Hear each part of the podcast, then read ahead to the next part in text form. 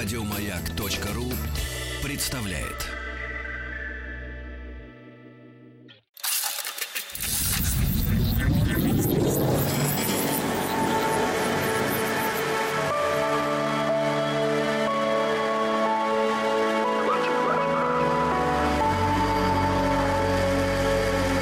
Стаховский LIVE на маяке. Раз уж я не успеваю посещать все подряд премьеры, которые происходят в современности, и, признаться, периодически об этом жалею, то, в общем, приходится утешать себя иногда тем, что в истории человечества происходило множество событий, на которые приятно обращать внимание, в том числе вспоминать и о тех премьерах, пытаясь представить себе, как это на самом деле происходило вот в те времена, что там творилось в театрах, в драматических или оперных, в кинотеатрах, может быть, если говорить уже об кинематографической эпохе, ну и так далее, и так далее. Это «Объект 22», я Евгений Стаховский, очередная серия проекта «Стаховский лайв», сегодня к историческим событиям. 20 февраля, эта дата будет меня сегодня занимать, раз уж вот я сегодня пребываю, опять же, в историческом смысле в ней, и не имею представления, когда вы это слышите, но вот у меня сегодня 20 февраля, и о некоторых событиях, вы знаете, я случайно, в общем, да, обнаружил... Нет, надо начать, наверное, не так. Надо сказать, что наверняка в любой день года, в мире, конечно, происходило множество событий, и в любой день года можно обнаружить какие-то явления, которые связаны именно с премьерными делами. Ну, сами понимаете, да, если взять там все оперы, я не знаю, все спектакли, все кино, все каждый день что-то происходило, причем неоднократно. Но вот сегодня произошло несколько событий, которые мне лично оказались довольно близки. Я искренне люблю эти произведения, и как-то оно так совпало. Я что-то стал смотреть список, думаю, о, одно, о, второе, о, третье. Думаю, надо как-то все это, наверное, собрать в одну кучку, и будет о чем поговорить. Ну, давайте начинать. Первое произведение, о котором сегодня пойдет речь. 20 февраля 1816 года состоялась премьера оперы «Севильский цирюльник» итальянского композитора Джоаккино Россини. Опера в двух действиях. Я думаю, что, в общем, смело можно говорить о том, что это одна из самых популярных опер в мире. Причем, говоря о самых популярных, я думаю, что смело можно включать ее в первую десятку самых исполняемых, самых известных опер в мире. У нее довольно интересная, как мне кажется, история. Я сам очень люблю «Севильского цирюльника». Она и в моем топе. Я помню, как-то полюбил его еще во времена долгого обучения музыки в музыкальном училище, что ли, в курсе на первом, уже даже не помню, в чем исполнении я услышал это произведение в первый раз, но совершенно помню, что было это еще на виниловой пластинке. И я не исключаю, что это было какое-то русское исполнение, ну, то есть с русским текстом, а не с оригинальным текстом. Но да тем не менее, «Севильский цирюльник» все остается вот здесь где-то в топах. Либретто написано Чезаре Стербини и, конечно, создано на основе одноименной комедии Пьера Бомарше, написанной в 1773 году. «Севильский цирюльник» — это не изначальное название оперы. Сначала она называлась «Альмавива» или «Тщетная предосторожность». И сюжет Бомарше был настолько популярный, что очень разные композиторы к нему обращались еще до Россини. И, в частности, наверное, самая известная дороссиниевская опера – это опера Джованни Паизиелло, итальянского композитора, который был мастером комической оперы и который, безусловно, повлиял на стиль Россини, а это еще и на стиль, кстати, Моцарта, поскольку это еще до Моцартовское такое в целом время. И у него была опера под названием «Севильский цирюльник» или «Бесполезная предосторожность». И она была довольно популярна. А Россини обратился к этому сюжету и решил создать новую оперу для карнавала, который должен был проходить в Римском театре Аргентино. И он уже взялся писать оперу, но не мог никак разобраться с сюжетом и подумал, ну ладно, черт с ним, возьму «Севильского цирюльника», популярная штуковина, в общем, все будут счастливы, опять же, карнавал, весело, переодевание, и все будет в порядке. Опять же, вы же понимаете, цензурные времена. и не каждый сюжет можно взять. Тогда Россини обратился, собственно говоря, к самому Паизиелло и сказал: можно я как-то воспользуюсь, что ли, этим тоже сюжетом, что-нибудь попытаюсь состряпать на этот счет. Паизиелло дал свое согласие, бояться ему было особо нечего, как я уже сказал, он был композитором довольно популярным, очень известным, и вот эта опера его про севильского цирюльника или бесполезную предосторожность тоже была крайне популярной.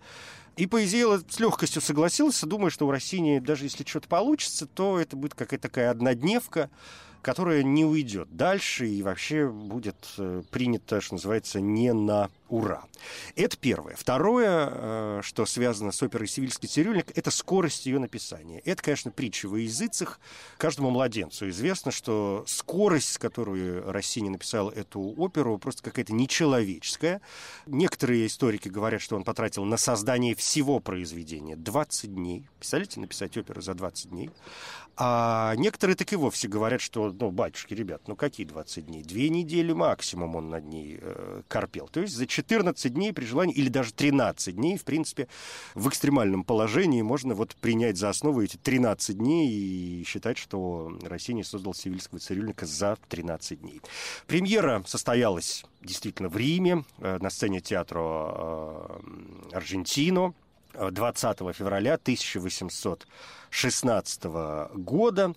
Но, как и предполагал Паизиелло, представление первое, как это часто бывает с великими потом уже произведениями, провалилось.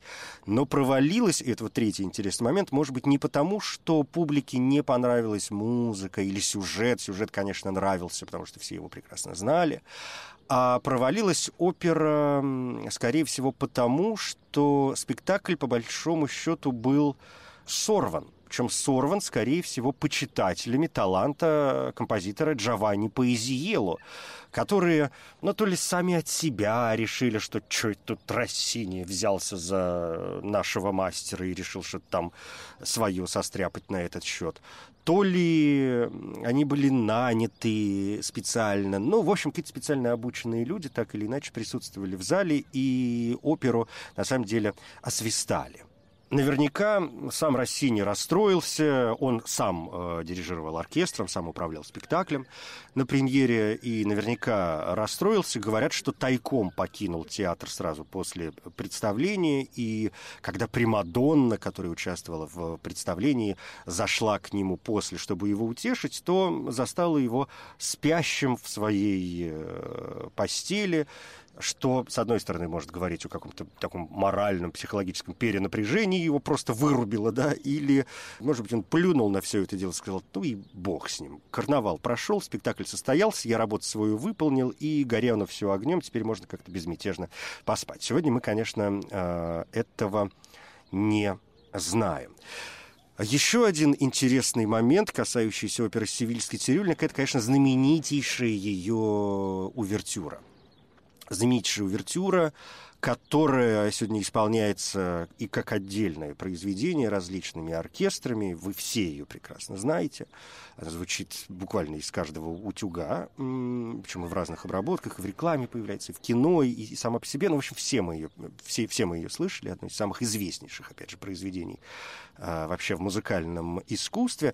Но интересно то, что эта увертюра не оригинальна. То есть она не была специально написана для севильского цирюльника. Ну, то есть это не та увертюра, которая присутствовала на первом представлении, поскольку та вот первая увертюра была наскоро собрана из каких-то популярных испанских мелодий, что-то там он совместил все это, сбросил в одну кучу и сказал, ну, сейчас мы что-нибудь сыграем. И так и получилось. И партитура, насколько мне известно, той первой увертюры пропала. Я могу ошибаться, но, мне кажется, мы так и не знаем толком, что там происходило на самом деле. Если ошибаюсь, то уж простите меня великодушно, можете сами покопаться в этом вопросе, но, мне кажется, нет. Мы не знаем. И когда нужно было уже делать какую-то увертюру, создать что-то новое для следующих представлений, поскольку первая пропала, да, как раз, правильно, все правильно, конечно, пропала, она пропала, нужно было писать новую, что я говорю. И тогда человек он был, в общем, довольно ленивый, как известно, поэтому работал очень быстро, чтобы долго не работать. Он достал откуда-то из своих закромов какие-то свои старые заметки, достал старую увертюру, которую он написал еще за 7 лет до представления «Севильского цирюльника». Это была увертюра для оперы «Странный случай». И самое забавное, что эту увертюру, эту музыку он уже использовал для других своих произведений, причем сразу для двух других опер «Аврелиан» и «Пальмира» и для «Елизаветы, королевы английской», видимо, в каких-то слегка переработанных вариантах. Но вот в конце концов именно эта музыка теперь официально является увертюрой к «Севильскому цирюльнику», и все мы ее прекрасно знаем. Ну и последний еще момент, который касается «Севильского цирюльника», знаменитейшая ария, да, каватина «Фигаро», вот этого «Ах, браво Фигаро», «Браво брависсимо» и все такое прочее. Страшно сложная для исполнения. Ее, конечно, пытаются петь вообще все на свете. И главное, что именно с этой каватиной Фигаро эффектно появляется на сцене. Собственно, это его такая вступительная, да, такая премьерная его партия. И вот это «Largo al factotum», прекрасная каватина, вот в моей личной жизни играет какую-то совершенно отдельную роль. Я, конечно, как и все мы, я надеюсь, очень ее люблю. И в свое время, мне кажется, провел не один вечер в поисках... Знаете, мне всегда не удовлетворяло исполнение. Ну, потому что, конечно, много прекрасных певцов, и техничных, и мелодичных, и все на свете, и великих. Но я никогда в жизни... В какой-то момент, причем это было не очень давно, может быть, год или два назад, я вдруг в какой-то вечер, там, знаете, сидя в кресле, подумал и слушая какую-то музыку, понял, что я ни разу в своей жизни, там, за каких-нибудь 40 лет не слышал реально блестящего исполнения каватины «Фигаро». Все время где-то что-то, да как-то у меня проваливалось, даже с самыми великими исполнителями. И я провел тогда несколько вечеров, переслушал, я не знаю, наверное, добрую сотню, а то и две разных исполнений, и в записи, и там, в концертных исполнениях, допустим, там на Ютьюбе. В итоге нашел какого-то одного парня, он китаец, я понятия не имею сейчас, как его зовут, я не помню его имя, надо где-то копаться в архивах, может быть, как-нибудь в другой раз об этом тоже поговорим. Но вот в итоге я понял, что для меня там из 200 исполнений есть только одно, которое меня полностью и абсолютно устроило, и вот появился какой-то китайский человек, современный, в общем, относительно молодой, который исполнил эту каватину «Фигаро» совершенно блестящим во всех смыслах образом, и я несколько, конечно, поуспокоился.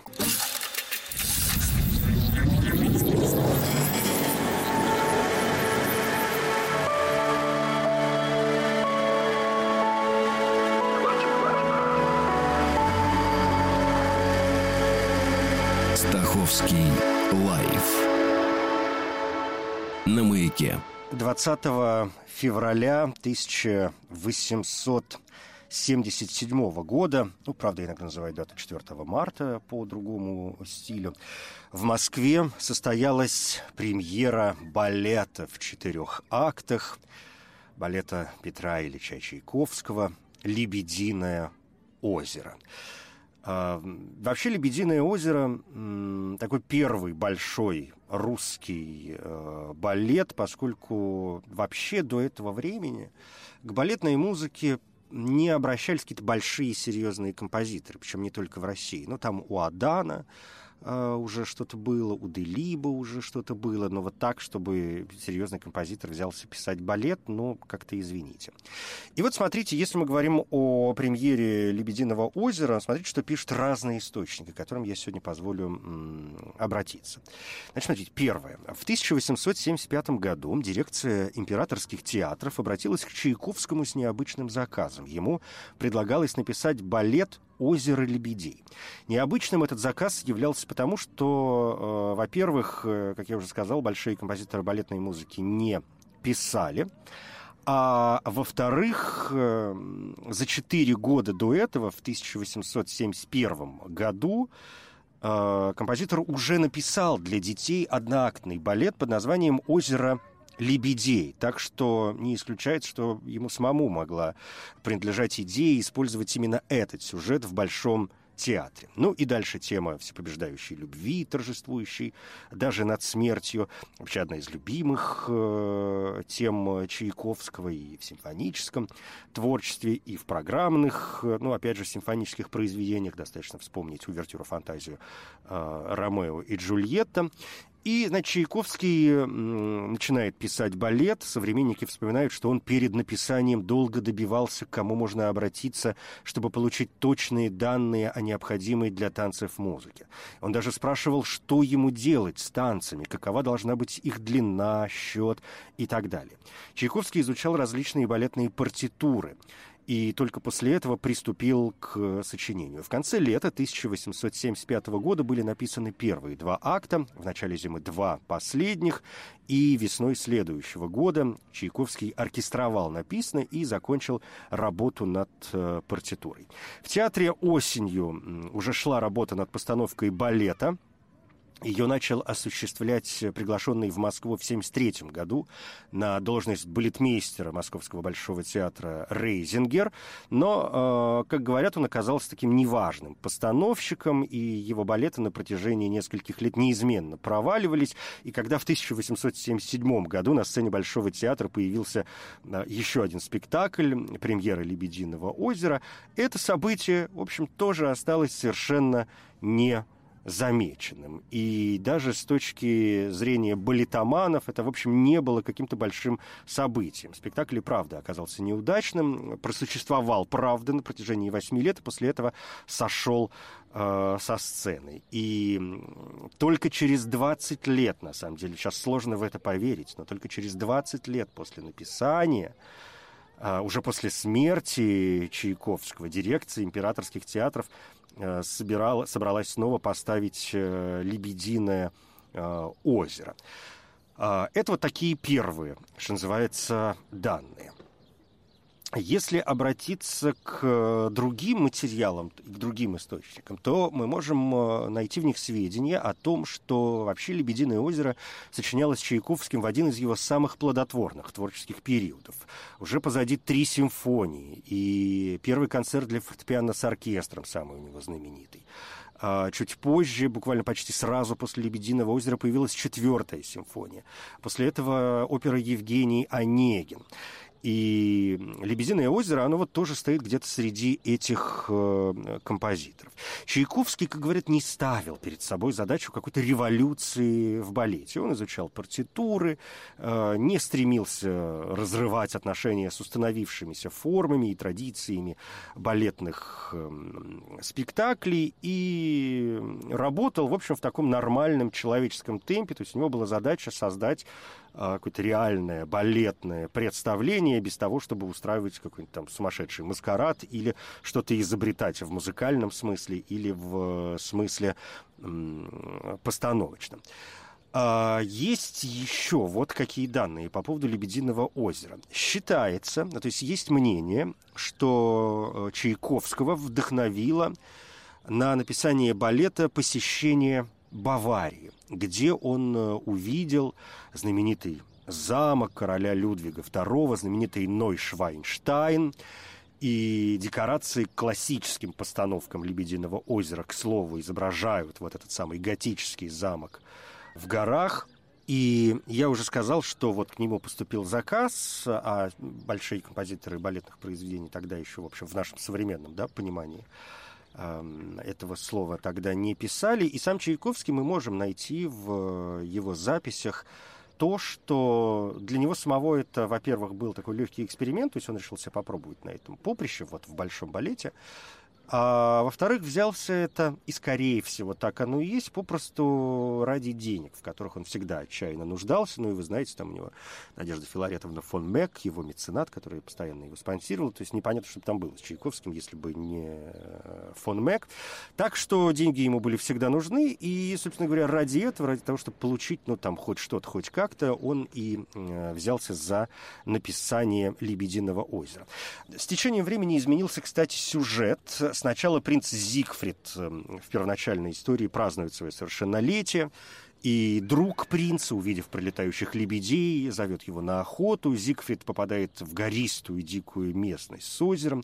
При свете луны заколдованные лебеди сбрасывают крылья, становясь девушками во главе с Одеттой. Принц в нее влюбляется, и на балу во дворце для принца танцуют красавицы. Он полон, тем не менее, воспоминаний об озере и совершенно не собирается выбирать себе невесту. И вот неожиданно прибывает злой гений фон Ротбарт с дочерью Адилии, и коварная девица притворяется Одеттой и обольщает принца. Он дает клятву верности, тем самым предавая Одетту. Собственно, последнее действие во многом совпадает с тем, что мы знаем о Лебедином озере сегодня. Герои, сопротивляясь козням Ротбарта, гибнут в волнах озера. Но вначале там все-таки происходит, как вы знаете, несколько иные события. И вот теперь два слова, собственно, о таком втором настоящем рождении этого балета в 1895 году, уже в Петербурге. Вспомнили о партитуре для того, чтобы почтить память Чайковского, который к тому времени уже умер, и брат композитора Модест Ильич переделал либретто. Из него исчезла сова, зато оставшийся Ротбарт приобрел птичьи черты, в тексте он назван филином. И на этот раз за балет взялись два выдающихся балетмейстера императорских театров: Мариус Петипа и Лев Иванов. И, собственно говоря, Иванов, обладая редкой музыкальностью, поставил знаменитые лебединые сцены на озере. Это и симфонические картины «Сражение с судьбой», и был придан сценическим лебедям облик, близкий к современному, вот без каких-то там бутафорских крыльев. Вместо этого он ввел вот эти знаменитые танцы рук. В балете появились дуэт Одетты и Зигфрида и, кстати, знаменитый танец маленьких лебедей. И в итоге герои посмертно уплывают на золотой ладье.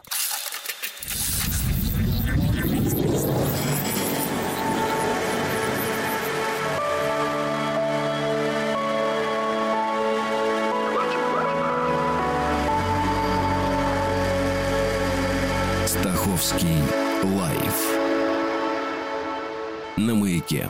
Это «Объект 22», я Евгений Стаховский. Сегодня к историческим событиям, которые произошли 20 февраля. Но в самом начале я сосредоточился на некоторых премьерах, причем премьерах музыкальных, которые состоялись в этот день в разные годы. И вот мы поговорили уже о «Севильском цирюльнике» и о «Лебедином озере». Еще одна опера... Ну, еще одна, поскольку «Севильский цирюльник», оставшийся позади, все-таки, как ни крути, опера. Еще одна опера, которую я тоже страшно и страстно люблю, получила свое премьерное исполнение именно 20 февраля. Произошло это в 1724 году, и речь об опере Георга Фридриха Генделя «Юлий Цезарь в Египте». Это опера на итальянском языке в 3 актах, либретто Никола Франческо Хайма по драме Буссани. Безусловно, одна из самых значительных опер в творчестве Генделя. Может быть, самая его знаменитая, ну или, во всяком случае, одна из самых его знаменитых.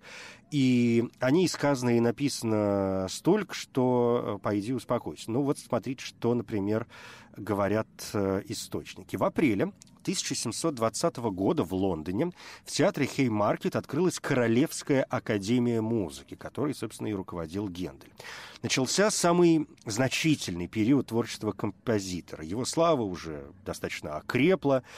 По королевскому указу он получил исключительное право на издание и продажу своих сочинений и на протяжении 4 лет выпустил в свет 6 новых опер. Среди них и 16-я по счету его опера «Юлий Цезарь». Над ней Гендель работал непривычно долго, в отличие от быстроты россиниевского цирюльника. Он работал над ней около полугода, что для Генделя действительно много, с осени 1723 года до премьеры, и регулярно вносил в музыкальный материал значительные изменения, постоянно переписывал целые арии или даже целые сцены. Почему Гендель решил обратиться к этому сюжету, сегодня, в общем, тоже совершенно понятно. В то время, когда Гендель стал писать «Юлия Цезаря», в Лондоне возобновились постановки одноименной трагедии Шекспира. Но поставлена она была в новом варианте, как тогда было принято, поставлена в виде спектакля с музыкой. И, опять же, на протяжении веков Цезарь воспринимался как символ величия античной Римской империи, что, в свою очередь, ассоциировалось с величием Британской империи XVIII столетия.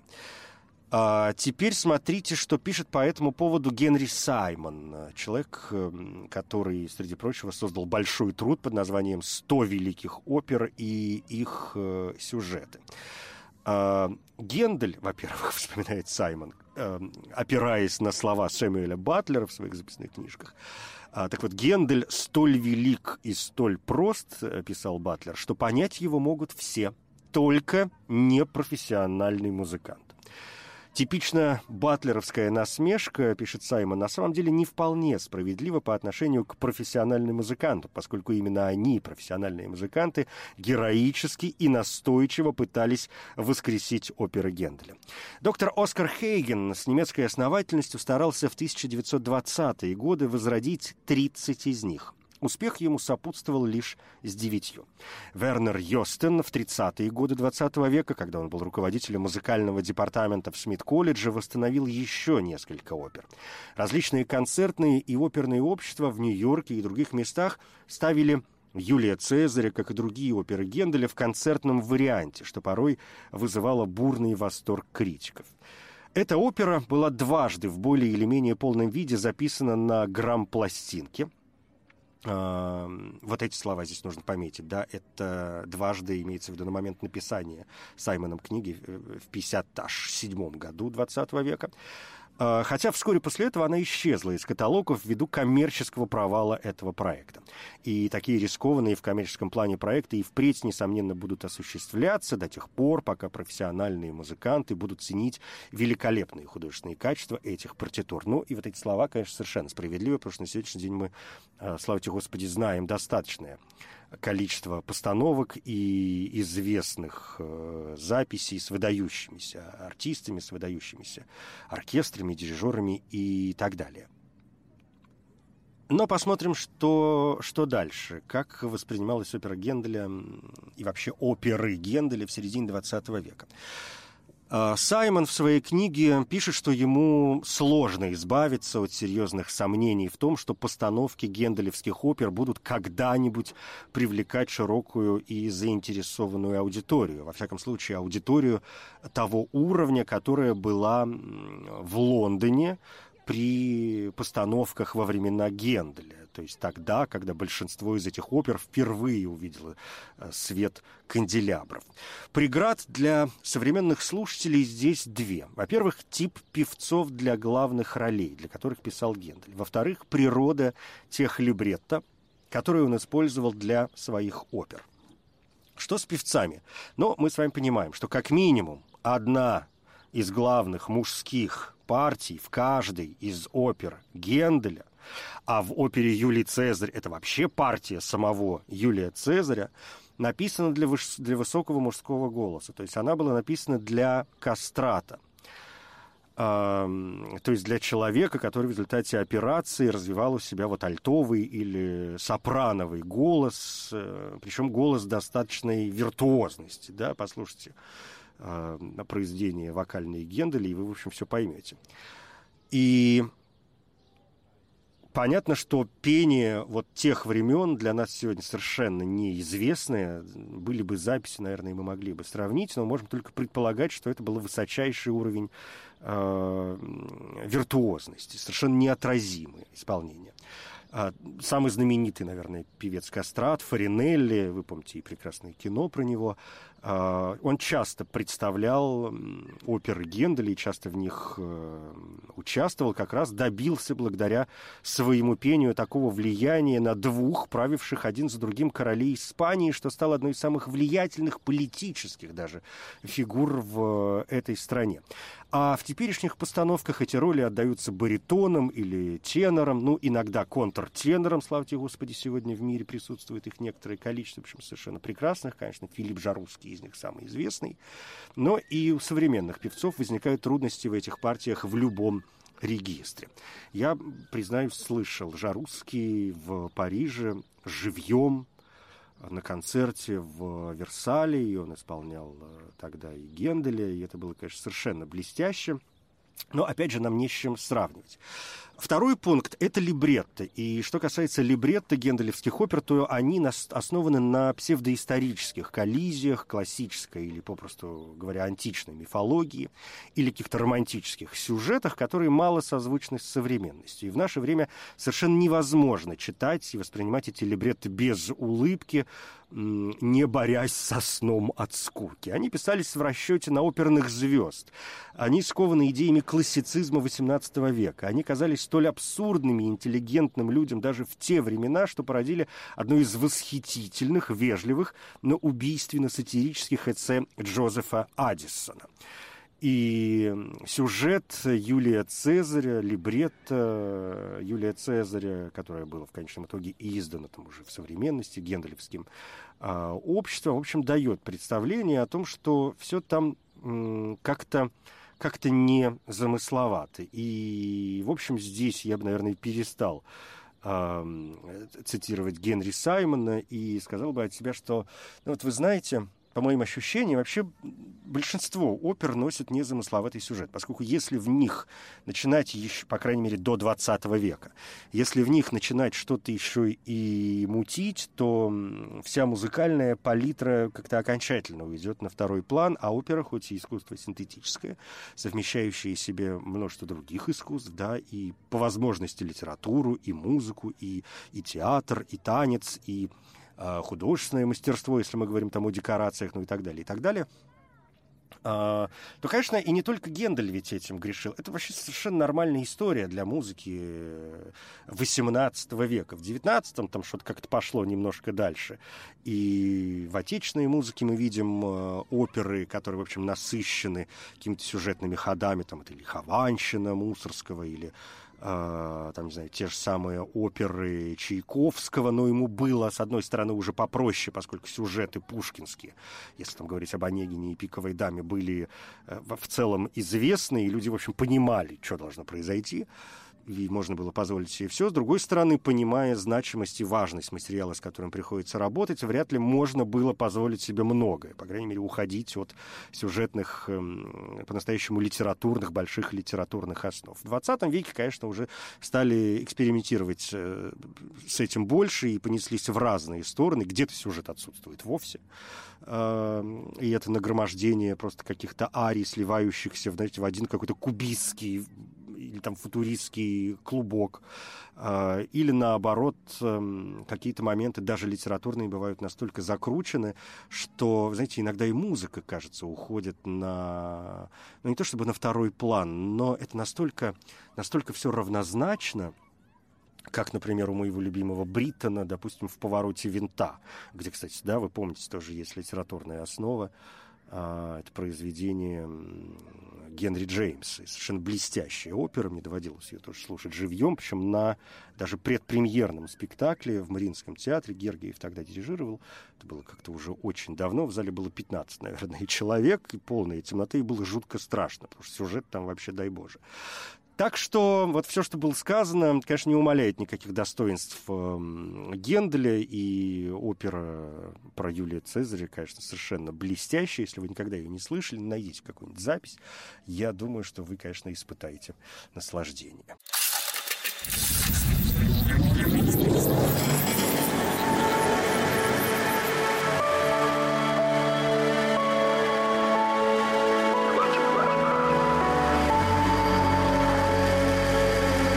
Стаховский LIVE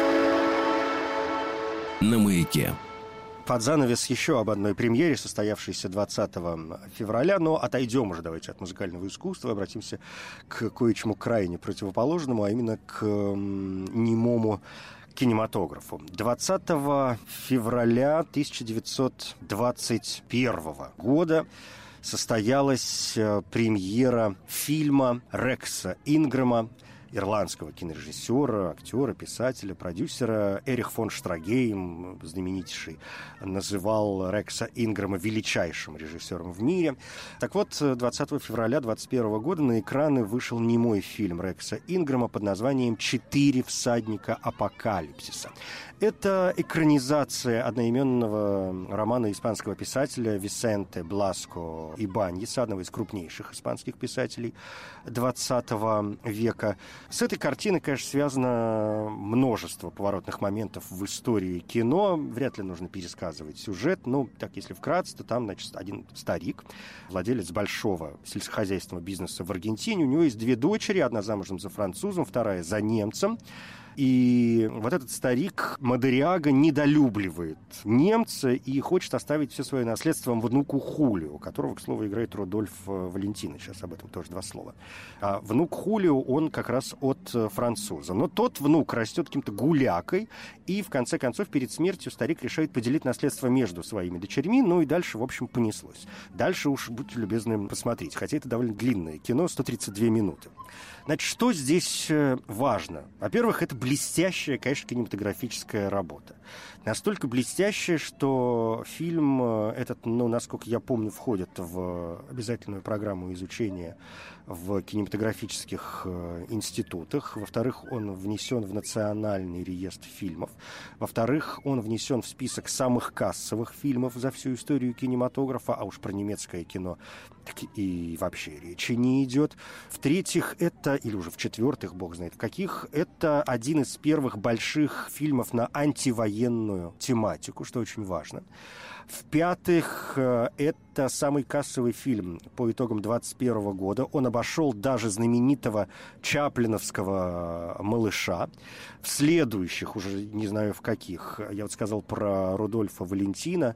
Именно эта картина сделала знаменитого, тогда еще, кстати, малоизвестного Рудольфа Валентина настоящей суперзвездой и породила, то есть утвердила в нем амплуа вот этого латинского, латиноамериканского любовника. И Рудольф Валентино, в общем, первый человек, который создал этот образ, по большому счету, на экране. А Рудольф Валентино прибыл в Голливуд незадолго до вот этого своего «Звездного часа» в 1918 году и снялся там в некотором количестве фильмов. Но, в общем, как-то что-то, конечно, не прошло незамеченным, но в целом слава ему это никакой не приносило. Но в итоге, когда сценарист стал писать, да, стал делать сценарий, он писал роль Хулио практически для самого Валентина, которого увидел в фильме Клары Кимбл-Янг. Как же этот фильм называется на русском-то языке? «Глаза юности», да, это картина 1919 года. И именно Джун Матис, сценарист, настоял, чтобы Валентино играл Хулио. Руководители студии сначала отказывались, говорили: ой, молодой артист, мы с ним намучаемся, что там с ними вообще делать, и как все это делать. Но тут Валентино очень помогла внешность. У него ведь родители французы и итальянцы. И его вот эта совершенно специфическая внешность, которая в то время мало подходила для больших картин, как раз сыграла хорошую службу. И его взяли на роль Хулио. Причем, более того, в сценарии даже специально для него расширили его партию для того, чтобы показать все его таланты. Платили Валентино $350 в неделю, что по тем временам, в общем, для актеров не слишком много. И это было намного меньше, чем у исполнителей других ролей. Кроме того, он должен был предоставить свои собственные костюмы.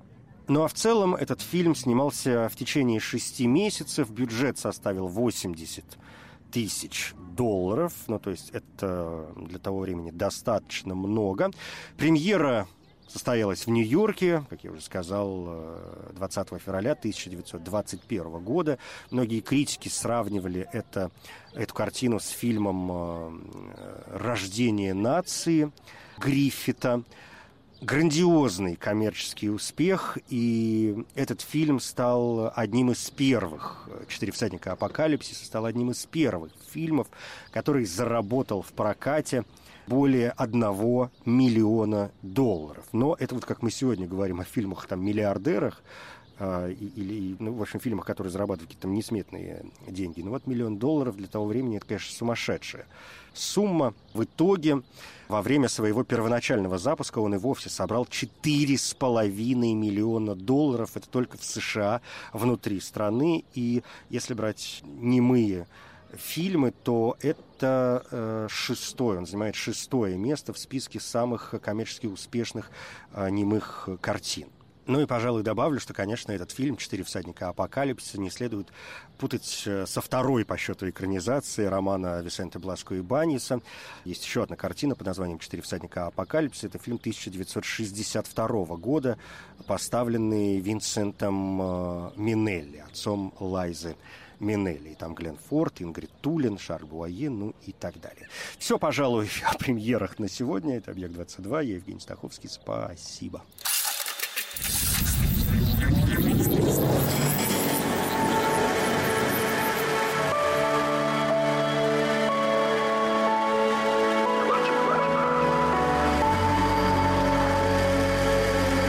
Стаховский лайв на Маяке. Еще больше подкастов на радиомаяк.ру.